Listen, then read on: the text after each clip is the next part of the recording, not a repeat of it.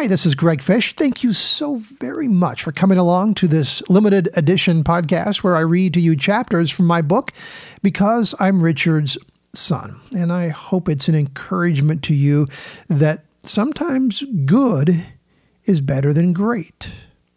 If you'd like to know more about my book, check it out at CorbinFosterMedia.com. That's CorbinFosterMedia.com. This podcast is a Corbincast podcast. And today's chapter that I will be sharing with you is entitled The Man Sitting Next to Me. The picture of high school aged boys in filthy t shirts and jeans, heads buried under the hood of a car with wrenches and greasy rags lying around, is as Americana as it gets.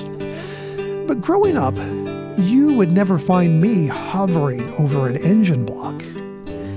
Dad would never have admitted this, but I suspect there was probably at least a twinge of disappointment that I had no interest in cars, at least not the gunk under the fingernails, spark plug adjusting, oil soaked interest that he had.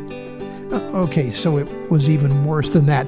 I never really appreciated classic cars and could barely tell you the difference between American Motors and General Motors. I don't believe Dad was ever disappointed in me as his son, but I'm sure he would have loved for me to have at least had a little bit of gasoline in my blood. Many times, Dad tried to turn me on to all things mechanical. Anything relating to a moving vehicle was second nature to him. When a car had a problem, he'd call me to the driveway and explain how to fix the seemingly insurmountable issue. And it always went something like this Number one, take the part out. Number two, see what's wrong with it. Number three, fix it. Number four, put it back in. To him, it was that simple. To me, it may as well have been a 500,000 piece puzzle of a solid collar. Dad would eventually get frustrated by my lack of interest or understanding and send me on my way. I'd gladly pick up my guitar and play. I understood the guitar. I could change guitar strings, tune it, and play it with the same ease that Dad could carburate a carburetor or manhandle a manifold. Dad's metric for buying a car was as simple as his process for fixing one. The vehicle should be American made, or in the case of the VW he once bought, made on our shores, low mileage and sturdily built. That last one was always up to Dad's interpretation. One of the first cars I ever test drove as a newly licensed driver was a brownish, orangish, bluish colored AMC Gremlin. It had originally been just a blue gremlin, but now the flecks of remaining paint were precariously knitted together by vast expanses of rust. Those glass bottomed tourist boats in Florida had nothing on this little beast. I was treated to a thrilling view of the gravelly country road beneath us as I took it for a spin. Maybe spin isn't the best choice of words. I, I, I pedaled that death trap and held on to the steering wheel for all I was worth. Uh, upon returning to the owner's field where it had been unceremoniously parked, Dad and I looked at each other with wide eyed head shakes. It was a unanimous no. One of those rare moments when Dad and I saw eye to eye during those years. So, what kind of car do you like? Dad queried. I had just asked him what I should buy. I assumed he would know and be ready to tell me. I was unprepared for the decision to be rested back onto my shoulders. It's not that I had that high paying dream job that every young man fresh out of college wants. It was my first gig in radio, and I would have wrestled those microphones and turned the potentiometers for next to nothing. And next to nothing was precisely what I got paid. But with my naive young commitment to budgeting and saving, a modest, new to me car was within reach. I can't tell you what to get, son. What do you like? I, I, named a few models that came to mind. I wasn't sure how they looked, or how they drove, or where they were built, or even if they were sturdy. Dad held back a snicker. Son, that's an old man car. Oh, okay. I may have seen it on The Price is Right. It was Bob Barker's fault that I selected an old man car. Eventually, the Chevy Celebrity met both the eye appeal and the budget test. Once I honed in on the perfect make and model, Dad finally voiced his approval. The winning one was eggshell white. There was never any question where I would go for financing.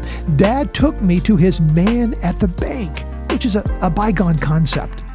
What I wouldn't give to have an ongoing relationship of trust with one person at a bank.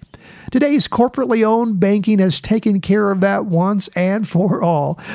I certainly love my corporate bank app when it comes to all of its deposit online coolness, but I'd give it all up for a man or a woman at the bank. So, picture this.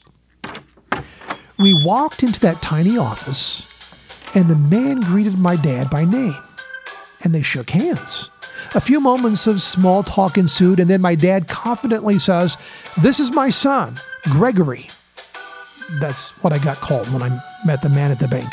This is my son, and I'd like you to give him a car loan. What happened next defies all manner of logic and reason in today's banking culture. But right there, in the Cummins Credit Union in 1987, my dad's man at the bank responded with, Yes, sir. He then pulled out a piece of paper to gather my information. Keep in mind the loan was already mine. He even offered me a bank credit card if I wanted. I, got the credit card. Before paperwork with no credit core scam to pound me down in my young years, I was offered and given a credit card. I was an onlooker in awe of the process that seemed so easy. It would never be that easy again. As I sat there, I knew that I was not getting that car loan because of anything I had done. I was getting that car loan because of the man sitting next to me. My blue collar dad's reputation in the banking world of that day was unimpeachable. Just like that lost moment at the loan officer's desk, so much of who I am and what I've gained in this world is because of that man sitting next to me purchasing my first car, understanding the beauty of helping others, working hard with a hoe and a shovel, and knowing how and why we walk with Jesus. It was the man sitting next to me that opened so many doors for me. Part of praying to find our way, to gain a sense of direction in this life of twists and turns, involves asking God to remember His compassion and undying love. I'm pretty sure God doesn't forget.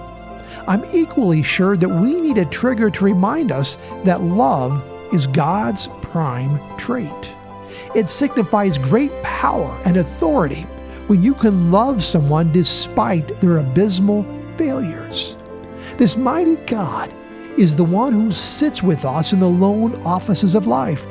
He's the one on whose authority we move through life. It's the blessing of His goodness that prevails. No one walks an easy road, but it's the man there with us that truly brings peace and stillness to our souls. He is the one that helps us find our way down the road when otherwise we would be abandoned to ourselves. I don't move forward because of anything great I've manufactured on my own, just like I didn't get that car loan because I am Greg Fish. I got it because I'm Richard's son.